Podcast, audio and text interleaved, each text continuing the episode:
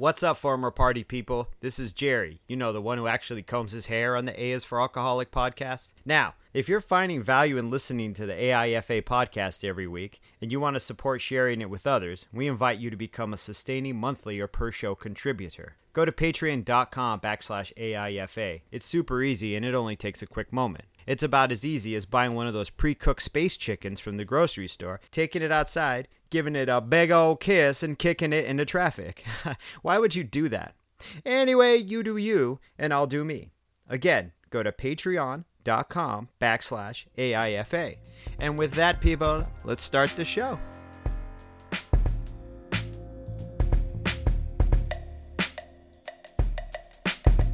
A is for Alcoholic is a program about recovery.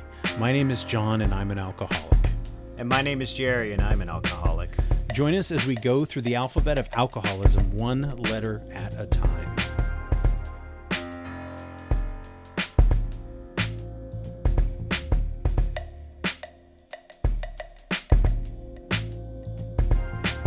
Okay, so the presenting sponsor of A is for Alcoholic, as always, is the Green Camel Press. Green Camel Press is a design firm with an old school aesthetic in a digital age. And what we do is a lot of hand drawn artwork, hand drawn designs. Our our main medium, I would say, is is is Sharpie and and paper. And Uh, drawing. That's drawings, And lots the- of drawings, And, and the hands. and the hands. Yes, the time lapse The drawings. They're an important part of it. So we do a lot of these time lapse drawings we call digital doodles and chop them up and put them in uh, and make fun little movies with them. And I made one and I was messing around with these uh, with some different effects in the uh, video editing. Yeah. And somebody commented and said, "Your hands like the and not that there's anything wrong with with my partner's hands, but like they just really bright orange, and so they looked Uh-huh. kind of weird. And somebody had commented like, "Your hands don't look too good, man. Like you should be careful with that." And was like, "Oh, that's my fault. I won't make the hands look too orange." But They just use the carrot filter. The, I, I'm a big fan of carrots filter. something like that. I've been stirring Kool Aid with my hands filter. yes, stirring Kool Aid like like all the way down to the elbow remember, in the big you remember that movie? That movie House Party? Yes, I The do. little kid stirring it with his hand. He goes, "What do you want, grape or red?" And he's like, "Red." he's just stirring Don't it with bump his the fucking table. arm. Uh-huh. Oh, jeez, dude. So we do a lot of that stuff. We um we make T-shirts, which you have you you you you own one. You're a Yeah, proud owner of a It's one of my T-shirt. favorite shirts. I got uh, pasta sauce on it though, so I've been trying to work that stain out because I love it. But I, I apparently Uh-oh. love pasta way too much while I'm wearing that shirt. I gotta take my shirts off when I eat. I was gonna say just shirtless at the dinner table is probably the best bet, right? I just sit on the floor in the living room, just. So go check us out at um, greencamelpress.com. Um, go get yourself a digital doodle. Go get yourself a T-shirt. Uh, Yeah. Come check us out on Instagram and Facebook. There's all kinds of cool stuff. Um, we are also brought to you by our sibling podcast, which is me and our friend Walter, uh, called Yeah. "Gluten Is Not Your Problem." um, it is a podcast about the service industry, food culture, time travel. Uh, we discussed flat earthers the other day. Oh, I haven't Um, got. I haven't listened to that one yet. No, I don't think that's. Uh, I don't think I've put it up yet. I think that's coming out next Oh, okay. week or something. And um, what what else did we discuss? I think we discussed Bigfoot and some other weird things. Uh, we talked about one episode coming up about whether a hot dog is a sandwich or not. Man, we never talk about shit on this like that on this podcast, dude. Well, is a hot. What do you think? Is a hot dog a sandwich? Nah, it's a hot dog. Oh, see, I mean, he, I mean, I guess yeah. I guess Walter really gets into the meat of it. He- no pun intended. so if you listen to the one that's coming out this next Sunday, I was joking with him, and that was the that was the whole theme was you know is a hot dog a sandwich, and then I said so is cereal soup, and he's like no it's not man, but I'll tell you how you can make cereal into a soup, and he deconstructed the whole thing, and he's like then and only then can you call it soup. And he Wow. went all he went all out about the preparation. So check out gluten is not your problem. Soups and sandwiches next Does Sunday. he think a hot dog is a sandwich? He does. Yes. He said I- yes. You know what? I because I think I got drunk and got almost got into a fight with him about it. like I'm pretty sure this is bringing back some old blackout memories. Where uh-huh. I stuck my finger in his face and yelled at him anyway. Well, this was something Yeah. that was so we just discussed like you know Subway doesn't cut the bread all the way through when they make you a sandwich, but you call that a Subway sandwich, and we had Right. some other discussions uh, uh, around that. Uh, go check out Gluten is Not Your Problem. Um, new episodes Right. out every Sunday, Yeah. and you are listening to the A's for Alcoholic podcast, Right. where we try to discuss our particular brand of recovery. Um, But is a quesadilla like a Mexican sandwich? we discussed this too. Well, a quesadilla. I mean, technically, if if it's flour, I mean, how do you make a tortilla? If it's flour and water, I mean, it. So you could call it a Mexican sandwich. Yes, Yeah, I guess so. Although a Mexican sandwich is a torta. is a torta. Yeah. So they already have something they call a sandwich. So is a quesadilla sort of outside of the realm of sandwiches and its Man, own? Man, this is pretty fucking deep, man. I, I need to get in on this podcast, and then maybe I'll try to start another fight with him. Well, we Bring yeah, some fire to it, dude. Some mid-season drama. we would love to have you on. I Yeah, think uh, we'll do we'll do a Skype Yeah. little three way, like a triple decker sandwich. We'll talk about Yeah, it. yeah, exactly. um, but back back to the alcoholism. back to all to the to the exciting world of alcoholism. Um, we wanted to take today and talk about perspective and gaining perspective, having perspective, changing your perspective. And we had had a little conversation before we hit the record button, and you had asked a question, and you said, um, refresh my memory because I was all caught up on the fucking quesadilla train. You said you asked, "Is it not the nature of an alcoholic just to drink?" Because you would watch that movie. Correct, correct. Yeah, uh, I watched a great movie called "Don't Worry, He Won't Get Far on Foot" about the life of well, about John Callahan and the accident. He was a cartoonist Yeah, or a comic comic comic strip. No, it was a cartoonist, a comic one panel comic strip guy. Was had his work in the New Yorker and Penthouse and Hustler and the Willamette Week. He was from Portland, Oregon. yeah, I read the um, book. It was really interesting. It was about his yeah, yeah. And I remember when we were drinking, he was like one of your favorite comic strip. I remember you were like you were like really liked him a lot. You had a lot of fondness for his stuff. It's off color and Very you know the comics are really off color and really like about a guy. correct. Well, yeah, I mean, well, because he he um and we'll we're gonna do another one of these for our Patreon, uh, do a review of the movie. But he he got into a car accident and was paralyzed basically from like the chest down. So he had a little bit of movement in his hand, so he continued to keep drawing, but he still drank for like- two years. in a wheelchair. In a wheelchair. dude. So when you talk about the power right. of alcohol, So and also we were having kind of a roundabout con- conversation about, uh, you know, pe- people trying to uh, go back out and go back out and drink again, but try to control it.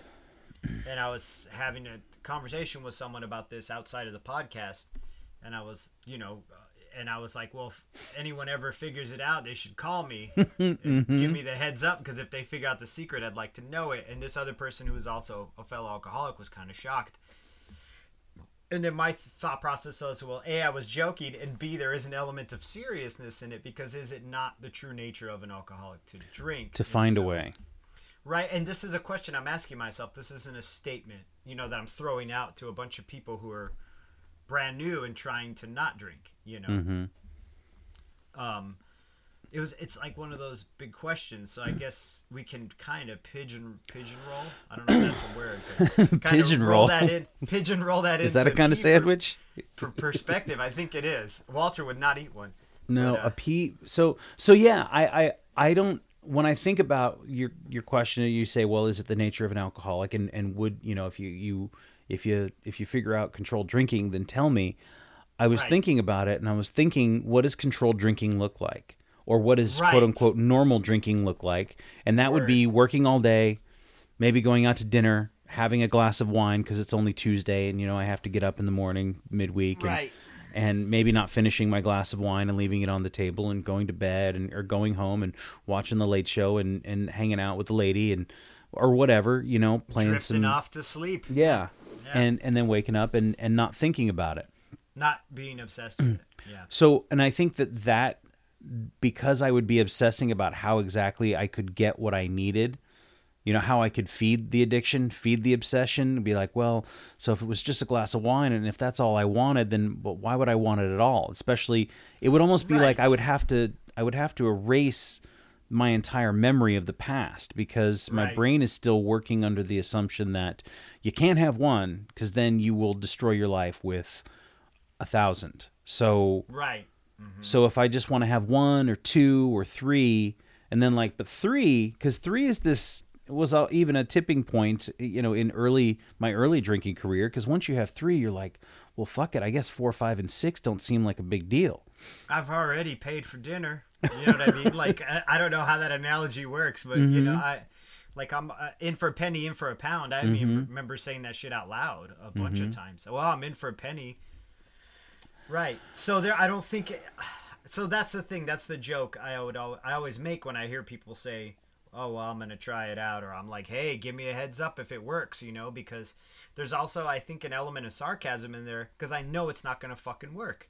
Do you know what I'm saying? Yeah. Like when I hear, and I've had people say that to me who were in their own version of recovery or in recovery, and uh, yeah, I've always I, I don't want to flat out tell someone like this is your life. These are your choices you have to make. It's just like I can't diagnose you with being an alcoholic. You know, mm-hmm. I know what I have, but I don't know what you have. So, but it's also like I know, but I kind of know if you and I are similar, it's not going to work the way you think it's going to work. And if we've we've if you and I say you and I, Jerry, have have described ourselves similarly, we Yes. we relate to the same exact um, feelings. We relate to the same exact behaviors. We relate, you know, you and I to some of the same exact evenings, you know, and probably Yeah. Oh yeah. hmm the same exact bottle of Yeah. liquor.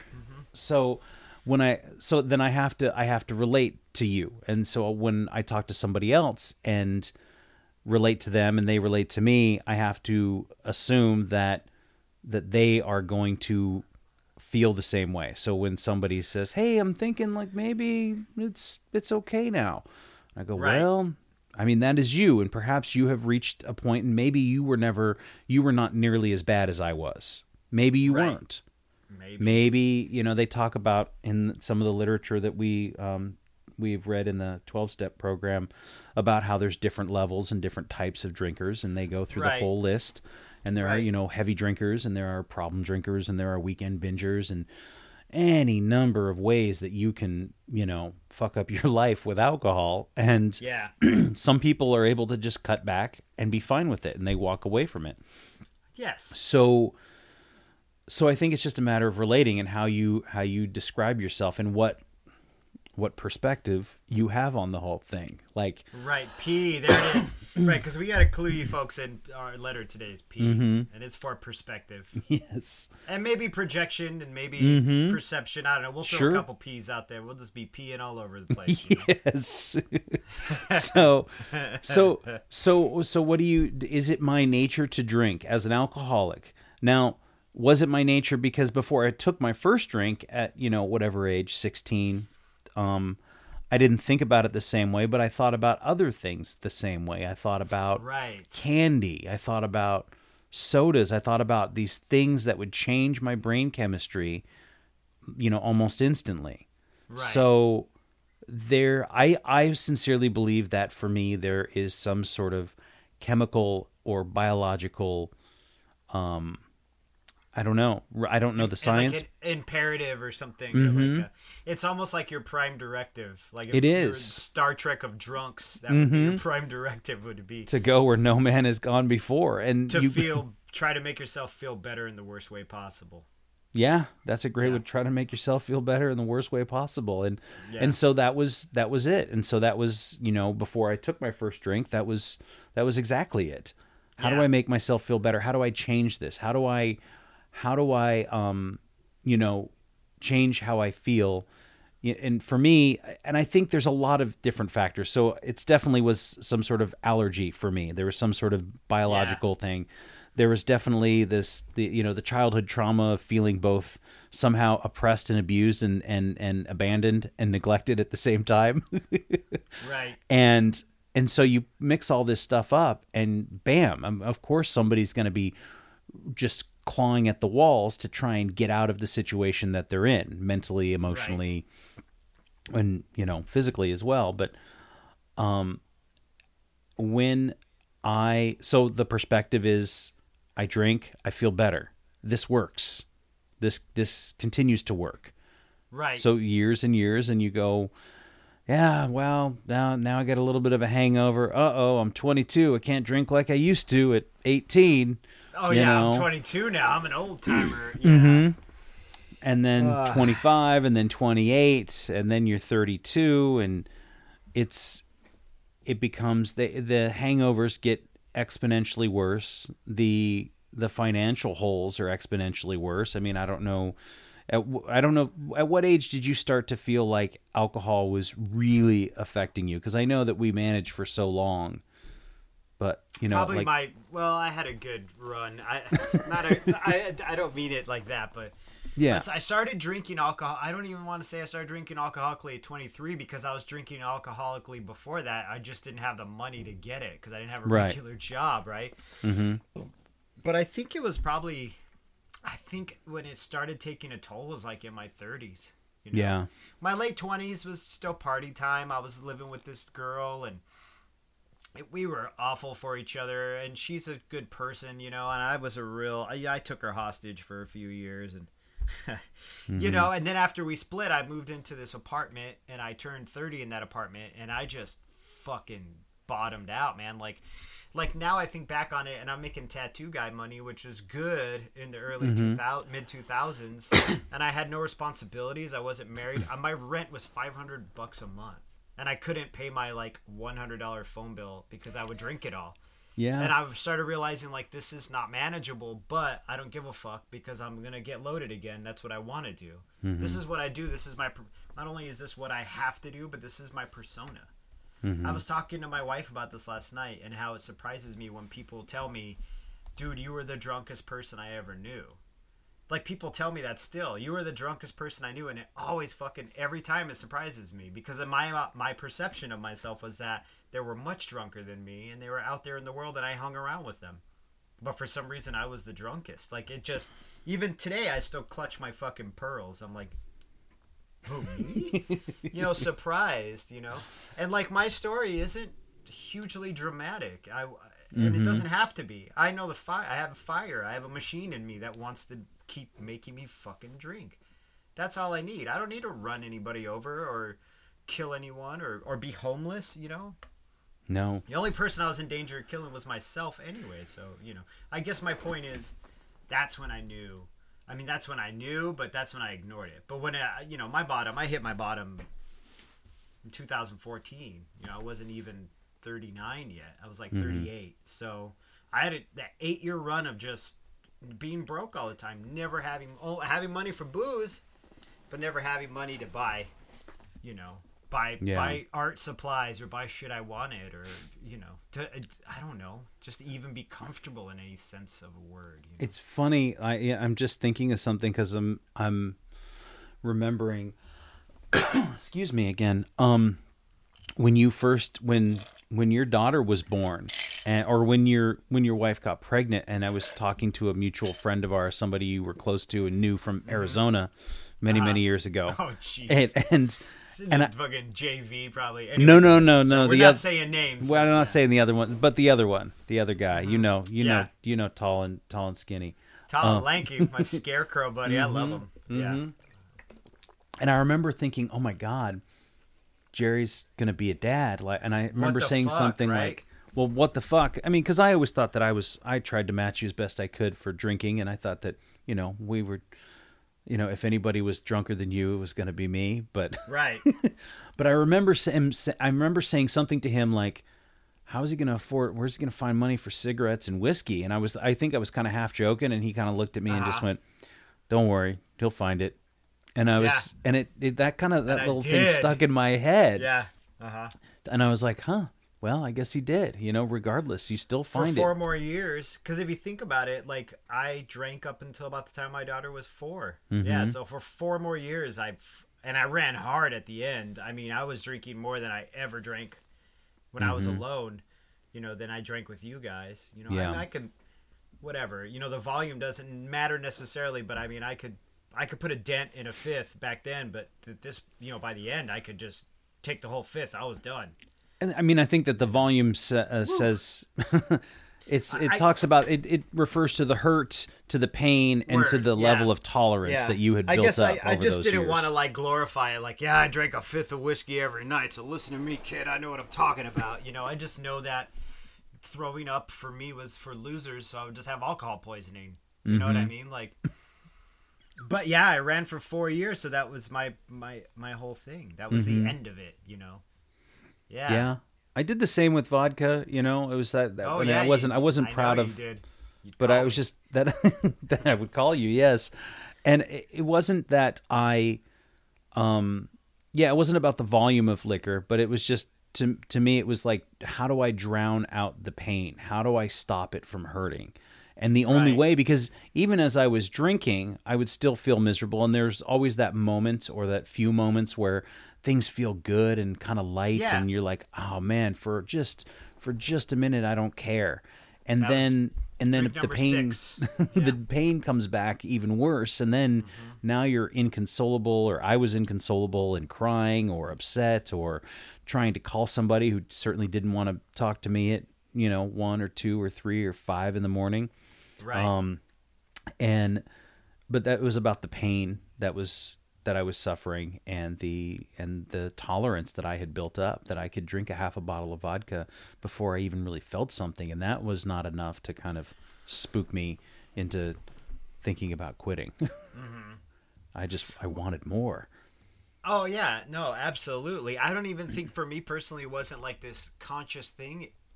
Like I'm feeling pain, I need to. It was like a subconscious thing Mm-hmm. because I would always be a lie to myself and be in denial and be like, I'm just having a good time. I earned this. Like I, Yeah. I worked all day. I've been making money all day. I just want to feel good.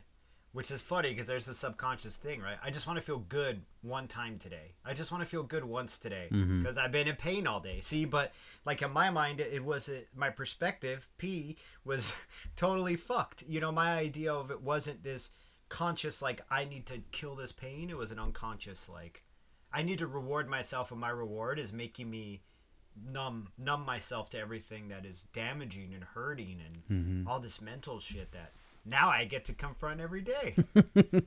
And how do you I mean how did you feel how do you feel today? How do you feel about that? I feel good though. It's this the sarcasm is there. You know, sometimes Mm-hmm. it's hard. Sometimes I see myself, especially you know. I think I don't think I have.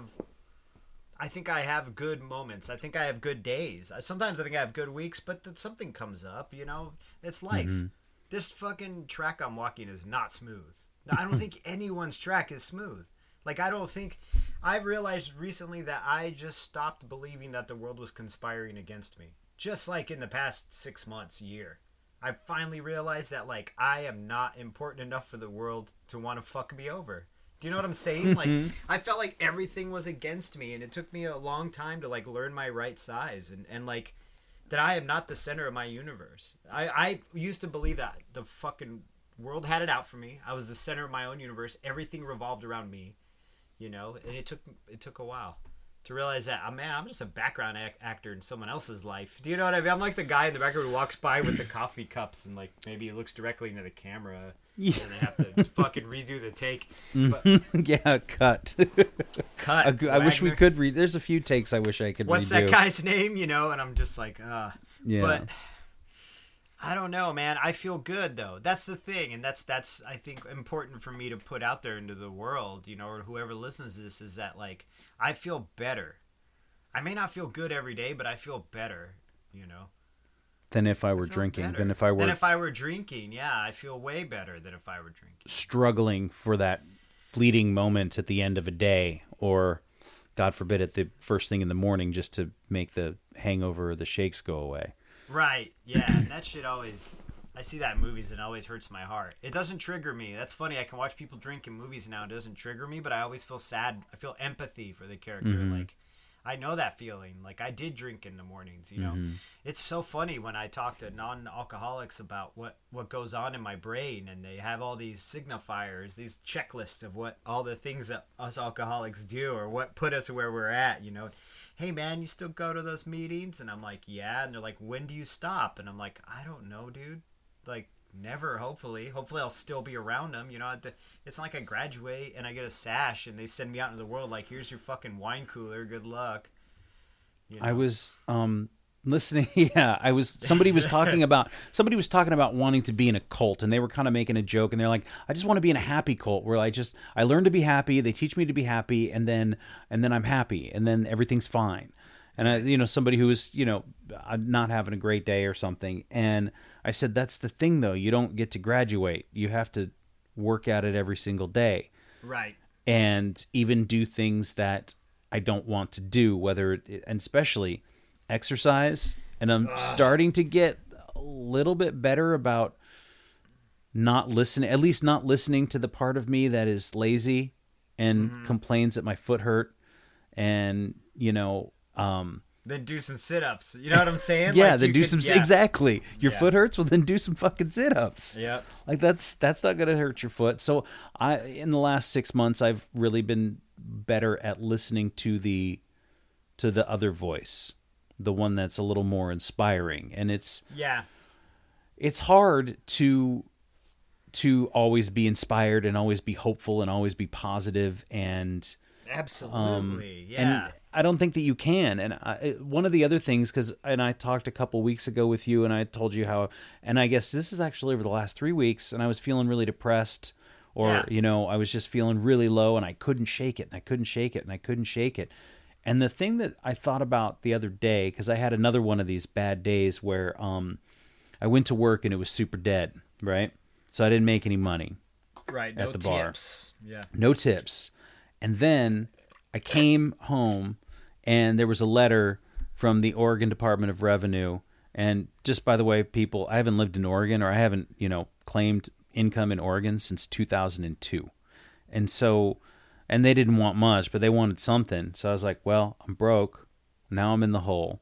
And then I remember that night, and I was so I was just feeling bummed out. And I, oh, I didn't sleep good the night before, and I stayed up late, um, just laying in the dark, thinking about how I couldn't sleep and Oh how my god! you know. It's not even like you were playing video games or watching. No, just I wasn't, Laying I in the swear. dark, thinking about the fucking universe. Oh my god, John. so so and then so then I was like, oh cool. Well, um, you know, we bought this uh, we bought this regular Nintendo, this original eight bit Nintendo, and I bought this game on eBay that I really I remember liking. And honestly, any of those games I play for like five minutes, I've got my fill. But so I brought it over. And I slam it in the thing and I turn it on and it doesn't work. And I was like, well, that's the fucking last straw. It's time to go to bed. I had such a terrible, terrible day.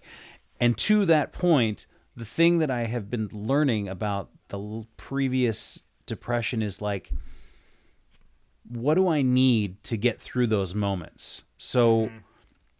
and it doesn't, it doesn't always work. But one, remembering that I'm not the center of the universe is very helpful. That this is not some, this is not a conspiracy against me. This is just what happens sometimes.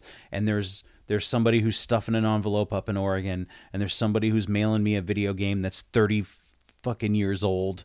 So of course Right. maybe it's not going to work. Probably and, not going to work. Yeah. and you know it was a beautiful Saturday afternoon, so people are out having picnics. You know, so there's there's the life is just happening, and I just Right. happen to be a part of this whole big thing. Right. So there's no grand, um, there's no puppet master who's feeling exceptionally, you know, mean Right. toward me. Going you like know, he's pushing on your head specifically, going, "You need to feel so shitty. You start drinking again. Come Mm-hmm. on, come on." You know, just poking at you. It doesn't work that way. that's not it. So I, I try No, to I try to pull out of it a little bit quicker instead of digging into those bad feelings. And I go, well, Mm-hmm. I go, well, at least it's only a little amount of money I owe the state of Oregon, and there's always Yeah, tomorrow at work. And Mm-hmm. you know the video game didn't work, but really you were only gonna probably enjoy it for about 15 minutes at the most anyway. So maybe you should drink a couple big glasses of water and watch something you like on Netflix and go to sleep and, and Yeah. just try to forget about it and start fresh. And so these little things that I try to remind myself so that I don't allow myself to get like dug in because it's so easy to go, I'm just fucking miserable and I'm depressed and everything sucks. And so Yeah. I'm going to be miserable and depressed and everything's going to suck.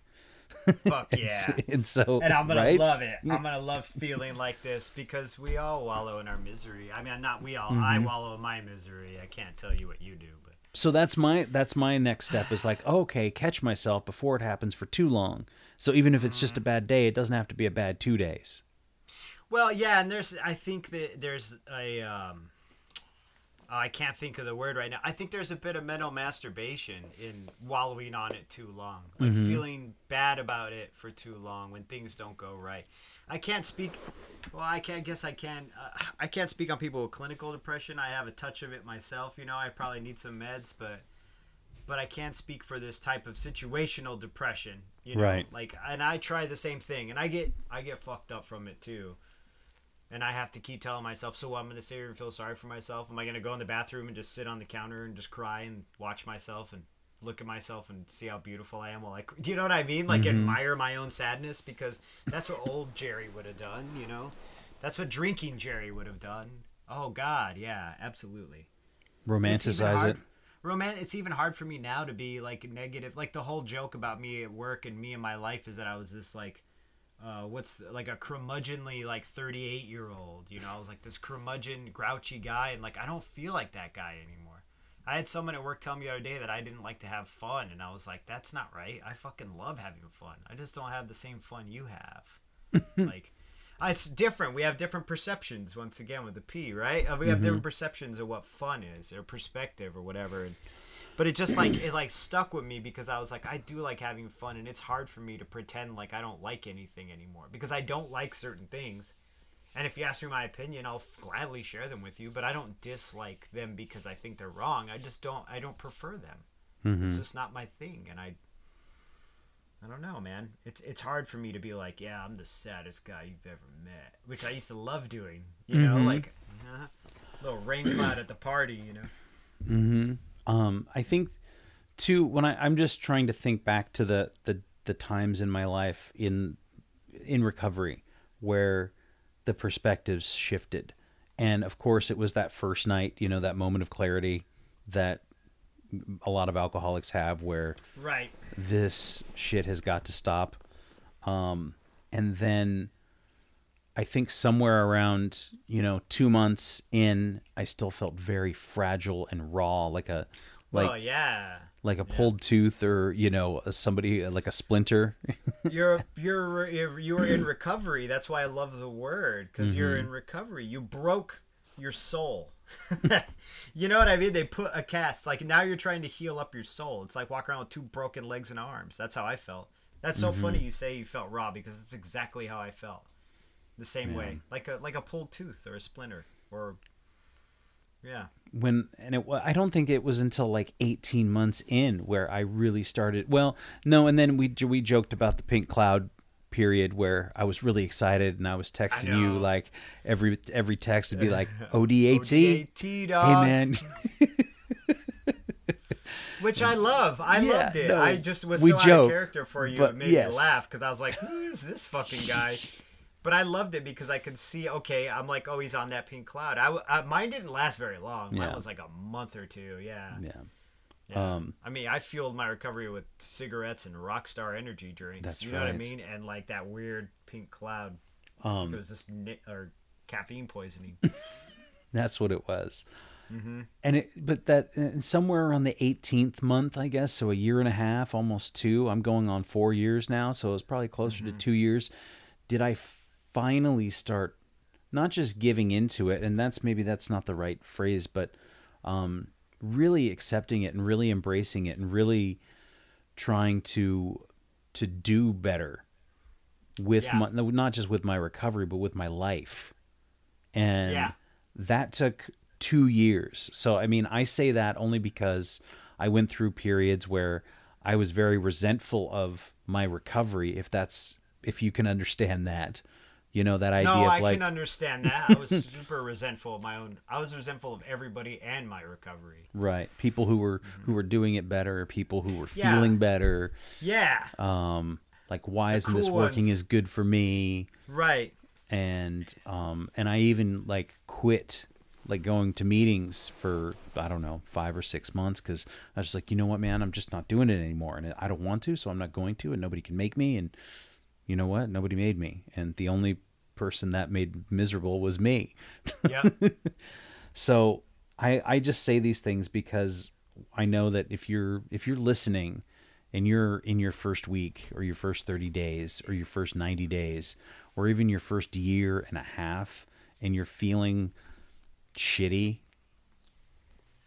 just it's it's really okay and that's it, it sounds cliched but it's all part of the process you know It's normal. You're gonna be all right. It's Mm-hmm. totally fucking normal. We both been there, and you don't even know us, Mm-hmm. and we've been there.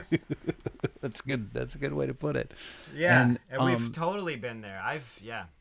and i too i i turned to a lot of things when i didn't have alcohol like food Um, Yeah. and you know i am now today in a position where i go out on a three mile jog and i come back and my foot hurts or or uh, but i'm like it's so nice outside. Maybe i should go out for some more because i just want to be out there. And and that person nine months ago would have been laying in bed eating ice cream and salami out of the bag like some sort of fucking ghoul you know in the Yeah. night Oh yeah, some Sopranos ghoul. Like you're the ghoul of yeah. Tony Soprano. Exactly, gabagool. You're a gabagool. Oh fuck, you got it before me. Wait, so do you jog the entire three miles? No, Or do you so let's be clear. Let's be clear. Like I walk three miles and I jog maybe a sixteenth of that mile. I So jog I didn't know. I was like, probably. I want to say a third. Let's to let's be let's be as honest as okay, we uh, can. yeah, I try I to. don't jog a third of any of it. I don't jog any of. I do. I barely jog it.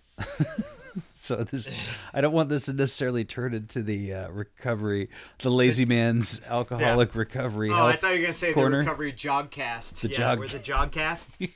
Except I don't jog, and he only jogs Um, a third of it. and I will say this, and I'm I'm, uh, it's it's something I've been reading a lot of um, and listening to a lot of uh, Mishka Shabuli Shabali. Uh, You sent lately. me that book, but I, I anyway, we'll talk about it after the podcast. I want to listen to it. You should, if you can, you should download the app and check out his That's- stuff. Um, there's it's called the Long Run, and that was the one that um, I was super inspired. And when I was running and my foot hurt, and I, he he said some shit, he wrote some shit in that book and that story that really I started to cry while I was out there.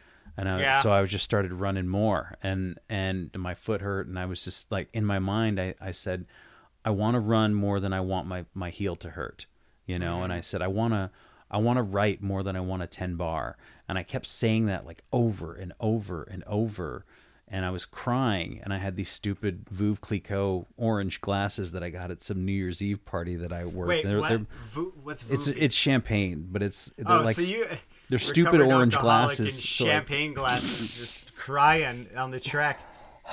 so I it was this it. big moment for me Uh-huh. you know and i wrote it i came home and i wrote it all down and and um but the point is is that uh you know so i jog intermittently and it's really helped in kind of getting me to feel better about things like because i Ah. go okay so my body can feel better than it does right now and so i think Yeah, about that yeah. when i go when I think back to when I was drinking and my body felt awful, and my brain felt awful, and everything felt awful, and I I haven't in, I haven't encountered any joggers high or runners high or anything like that yet. Nah, me neither. But um, but it's just so awesome to be able to. All all I got to do is step outside and I can start going, and that's the other cool thing about it. I don't have to worry about do I have my gym bag and you know what's the traffic like and this that and the other. And if the weather's Right. nice enough, you just you just go step outside and my shoes are old and I probably need some new ones, but um, I don't know. I, I think finding something like that. Um, I know I know a lot of people in recovery like flip over and they just like go exercise nonstop. I was not one of those people. I'm still Nah. not. I love exercising now, though. I hate it and love it. Mm-hmm. This is uh, J's for Jogaholic, Jog.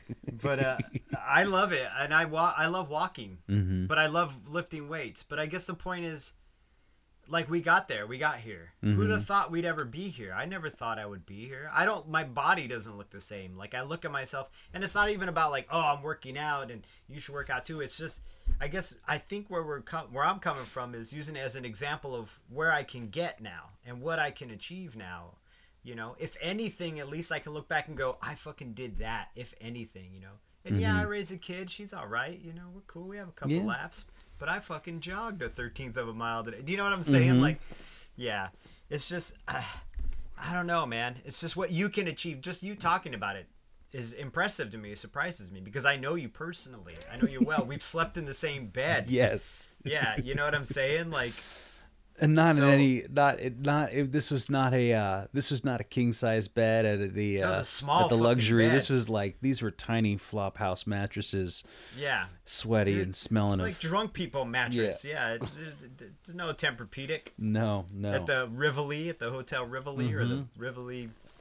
Nah, no but uh, I just I think I I I don't I don't. The cliche is silly, but it does it gets better. It really Yeah. it really will. And even if you've got chronic things and things are fucking you over and your body is fighting you like mentally it can get it can it can get better. I mean, I don't have necessarily anything chronic other than the fact that like I fucking used to drink a lot. Like way too much. I was gonna say I used to smoke the chronic, but I never did that No. shit. But How's you your, know, uh, I mean, how's your body my body feels good. My Yeah. back, I fucked my back up yesterday because I went on a three mile walk and apparently did something. Oh, and then I went and cleaned out the entire garage, and uh, that fucked my back up. So I bought some lidocaine patches. Mm-hmm. So I'm high on that lidocaine right now, dog. Got that good lidocaine. But uh, I don't know, man. I ate some Mexican food yesterday. It tore my gut up a little bit. I've been a machine in that area, but um, other than that, my body's great. I'm fine. I feel. I have no complaints for 43. I don't have major complaints, so I'm doing okay. I think. and i would right. say too yeah i mean you you look you look vastly different than you did Yeah. a year ago even in those Yeah. sober times and it's not just exercise and the weight loss when you look at somebody in the face you can tell when they seem healthy Yeah. you know and you can tell uh, when i look at the pictures because I, I have a pretty large head and i have a pretty round face and and so my eyes are often kind of squinty but there's pictures of me from 2015 and Uh-huh. i'm just so bloated and i swear i'm gonna i'm gonna post those pictures up again of you and i from like before and after and you just know, look at it and it just blows my mind that i just i feel i look healthier you know my skin looks better I'm surprised we didn't take any pictures of us back in 2012. Mm-mm. You know, when we when I had that lost weekend with you in 2012. I think I've got it. I might have a couple of them. I, you know what? I do have a couple. And was that the one where you tattooed the bottom of my foot? Yeah. In the living room, drunk. Yeah. Um, yeah. So, so there's a lot of you find yourself in some strange places, and you know, I, I always, I was always concerned that maybe my, we talk about our rock bottoms not being bottom enough to, Yeah. And I, I I've kind of gotten over that sort of survivor's guilt of not being in jail or not being Yes. having multiple DUIs. Or put in an institution or any of the other, Mm-hmm. you know, that you hear out there. Yeah. So I don't think that that's really something that I need to experience, and I'm really grateful that I've learned from other people who have I'm glad they experienced did it. those. f- I'm so grateful they did it for me, so they could tell me. Do you know what I'm saying? Like, Mm-hmm. Yeah. I'm sorry you had to go through that, and I'm empathetic, and my heart hurts for you. But like, I'm glad you did it for me. Thank you for. no, I'm thank you for doing it for me. Own own your bottom out there, people. It's Whatever it is, it doesn't. It's not. It doesn't. matter. You don't have to crash hard to be able to No. clean it up, and you know the same obsession we know. I Mm-hmm. would imagine. I hate making those absolute statements, but I imagine if you're here, you you probably know the same obsession we know. even if it is, even if your, um, you know, even if your story is different or less, or, or Yeah. maybe you, yeah, I mean, it just comes in so many different ways. Maybe you're not a binge drinker, but maybe you drink every single day. Maybe you Right. have three or four drinks every single day. That's eventually going to take its toll, just in the same way that getting sloshed, you know, blacking out four days a week. Right. Drinking God. 30 beers every night, you know, but I mean, yeah, I mean, I can't get into the science of what defines I I of what defines an alcoholic, right? It's I that's even a weird statement for me to make because I Mm-hmm. know implicitly inside of me what makes me an alcoholic. And what But is I that? yeah, the uh, fucking endless obsession and the physical fucking reaction to it. You know, it was an obsession. It was like a Ouroboros snaking its own tail, man. It was like I felt shitty, so I drank, and I drank because I felt shitty, and I felt shitty because I drank. And then when I stopped drinking, instead of being like, okay, I'm done drinking now, I fucking thought about drinking every waking hour Yeah. for a long time. You know, and that that's not that's not fucking oh Jerry just he's just a binge drinker, that's all. Like I'm like Nah, dude, it's, I felt terminal. You know, like I thought about it constantly. Like it just was tat- it was just lived in my brain. It Do I have enough? When can. I do it? When can I have it? And then when I stopped, my brain just kept going, You're not drinking right now. You're not drinking right. It was like a mantra. It was like a song stuck in my Mm. head, but it was just a phrase going, You're not drinking right now. Hey, hey, it's been 10 minutes since you've had a drink. You know what I mean? It's been two days. It's been 48 hours. It's been 72 hours. It was like a little beat of a clock in my head constantly. Just keep going. It's been five days since you had a drink, Jerry. Are you ready to drink? And I'd be like, shut the fuck up. Like I just muttered to myself in the house, you know. And my wife would be like, whoa, dude, you're a mess. yeah. Yeah, so it took me about a month to get into a room. And then I went into the room, and then I heard someone else say what I. And I'm not trying to give you an advertisement for the room here. I'm just saying I went into those rooms. I got around people like me. I went to a 12 step program and heard someone say exactly what I just said, and like I fucking started crying because I was like, "Whoa, someone else knows that shit." I'm not the only one just walking around drinking club soda with fucking sugar in it. Because that's all I wouldn't. I just drink club sodas with sugar in it because I didn't know what to do. Yeah. Now here I am. Farting and jogging. Yes. Jerry Wagner story, 2019. I think, um, yeah, man, it, it's the it's finding, hearing hearing other people's perspectives because then you start to great.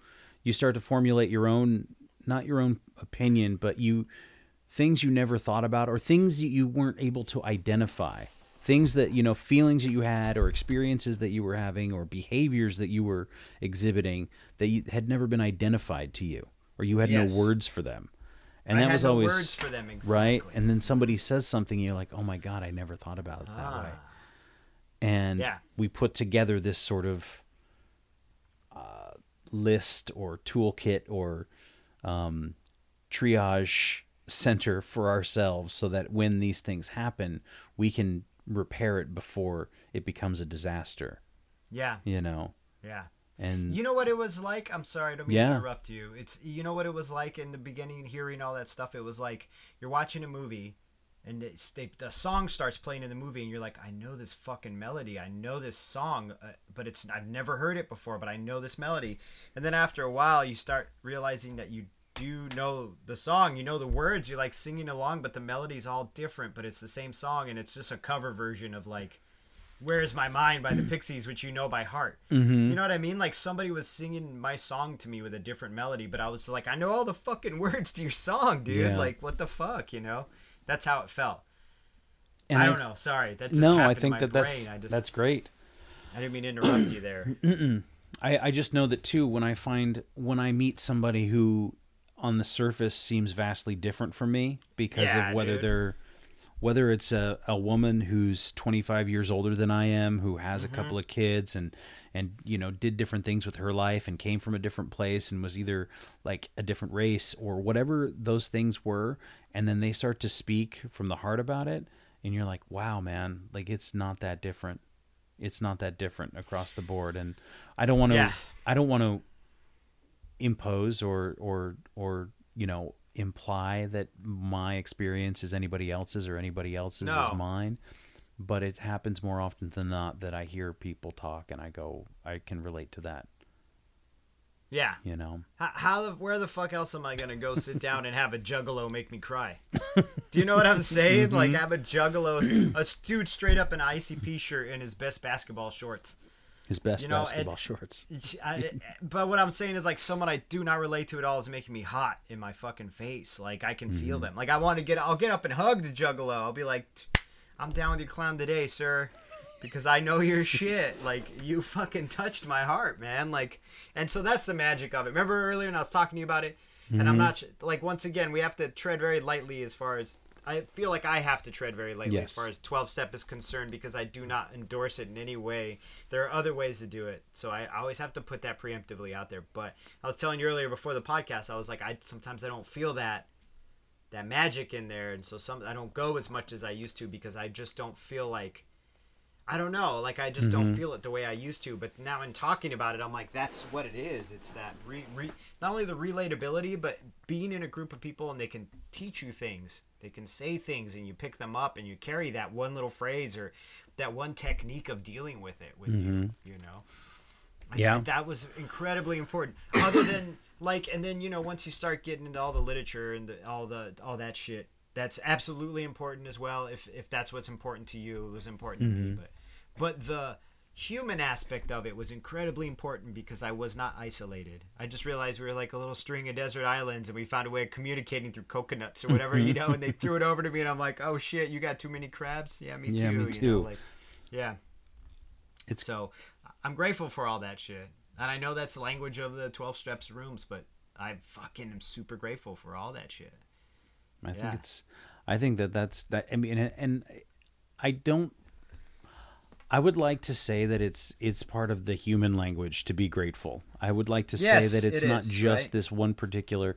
Now, you know, and to those listening, Jerry and I found it in a very particular way, but I feel like it's a human thing to be grateful. Yes. It's a human thing to relate to people. It's a it's human behavior to Absolutely. to not want to feel isolated. We want So- to chill in groups anyway. That's mm. like, mm-hmm. I mean, we want to get all Joe Rogan without all the weird right wing shit, but like, I get all Joe Rogan, and here it is. He mm-hmm. always talks about like that Dunbar effect and how we can only care about a hundred so people in our lives because we like we're like primates and we want to group up together. So why would I not want to group up with a bunch of people who, do you know what I mean? Know know exactly what Who- know what who- I'm made of. Who share your same perspective. Word, bam, back to the P again. so yeah, that's that's that's why I go. That's why I read. um, excuse me. That's why I read a lot of books about it that are both you Yeah. know in the program and outside. Yeah. Um, I am actually starting. You've read This Naked Mind by Annie Grace. no. You haven't. I thought you had. uh-uh. Oh, no, okay. I just recommended it to you. Oh, I've. I've listened to her podcast and I've Okay. had people online recommend it, but I haven't. Ha- I don't even know if I have it. Well, I just picked it up, and so I'm really excited to start it. And so she, her Is podcast this is, on great. Uh, on Audible? Did you pick this up on Audible? no, I have it in my hand. So oh, you it's uh, physically have it. Oh. yeah, But I mean- anyway, Audible, yo, sponsor us, man. We'll listen to your books and everything, man. I love that. I, I really do. Um, I should reach out to them, see what they're doing. say, yo, Audible, we're doing something important here. Hmm. So, I think that I think that um, yeah, her podcast is great. So check out Annie Grace. She has a lot of um, valuable, uh, insightful information. She's got Yeah. a great perspective on it. She doesn't necessarily prescribe to any particular program. She's very much sort of. I don't want to say she's against it, but she's not interested in in promoting in one any one particular program, but really just Right. a better understanding of of your brain and your alcoholic brain and Yeah. It's like a resource for you. Mm-hmm. It's like an uh, outside resource other than the path that maybe John and I take or any other people take. know, Sure. there's there. are- This is a great time to get your shit together and get sober. I think because there are so many more fucking resources out there for you. Way go. more than like my dad who got sober in 1989. There wasn't even an internet. There was, but the Pentagon had it, and they were doing all their weird fucking CIA drug rings and child trafficking. And anyway, that's for my other podcast. yes, But, um, MK Ultra. Yeah, it's the name of my podcast, MK Ultra. no, it's not. But anyway, you have all these resources at your hands now. I mean, you can. You don't have to go into AA. Do you know what I mean? Uh, Mentioning the name of it, but you don't have to go into these programs necessarily. Like you can find, or you can go into a twelve-step program, and just shore all those foundations up with everything else around you. You know. It's a great time to get your shit together, Jerry. That's get your shit together. You're gonna be okay. You're it's gonna suck, but you're gonna be all right. Mm-hmm. And life will life will continue to suck in its own way, but it'll be palatable and manageable. and it might even Vote be me.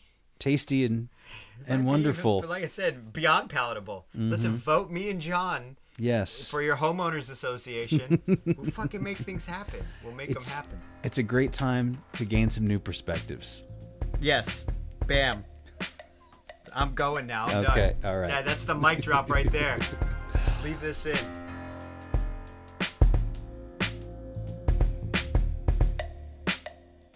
Thanks again for listening. Our music, as always, is by Neglect. You can find more of his stuff at neglect.bandcamp.com. And you can find us on all social media platforms that matter Instagram, Facebook, and Twitter. And you can reach us at aisforalcoholic at gmail.com. Talk to you later. Yeah.